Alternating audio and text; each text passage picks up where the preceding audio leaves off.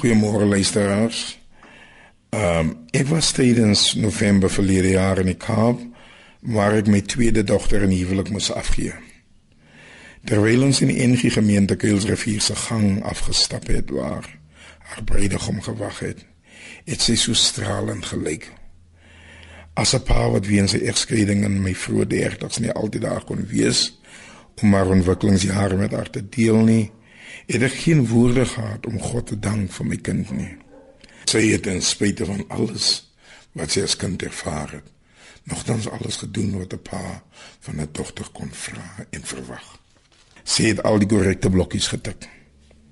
Sy en haar wagtende bruidegom was albei jong mense wat vroeg in hulle lewe besluit het om hul lewens eenvoudig te hou of soos die Engelsman sê, keep it simple hoe verskillend van haar pa wie se lewe so gekompliseerd was in 'n sekere seisoen dat selfmoord na genadige uitweg begin lyk het.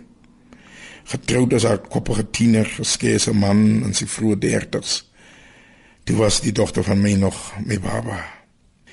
Ek was skielik oorweldig en my lewe het soos 'n aksiefliek gelyk. Alles het so vinnig verloop, ek kan nie eens meer alles onthou nie. My lewe was so vol belofte met 20s. Ek het gedink ek sal al my mylpale al by 40 bereik het. En ek kon as ek dit nie self gekompliseer het deur 'n professionele hardkoppige te word nie.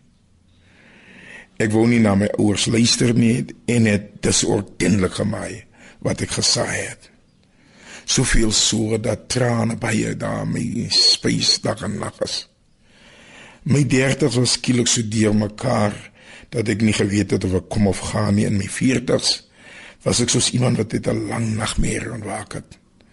Dit is die genade van God wat ek hier kan praat as 'n prediker van die evangelie. So hierdie afes wat ek vandag hier lê my na in die hart. Waar u ook al hierdie dag betrokke sal raak onthou probeer om alles eenvoudig te hou sodat as probleme opduik die oplossings ook eenvoudig kan wees. Want hoe meer gekompliseerd jy jou eie lewe laat word hoe meer gekompliseerd maak jy die moontlike oplossings wat nodig sal word om jou uit te kry. As jy getroud is lewe soos 'n getroude mens dis net makliker as jy 'n jong man is lewe soos iemand wat sy toekoms in lyn moet kry want al wat jy saai gaan nie my. As jy 'n jong meisie is lewe sodat jy nie eendag skaam hoef te wees nie. Kom ons bid. Hier ons dankie oor vir dit eenvoudig hou. Amen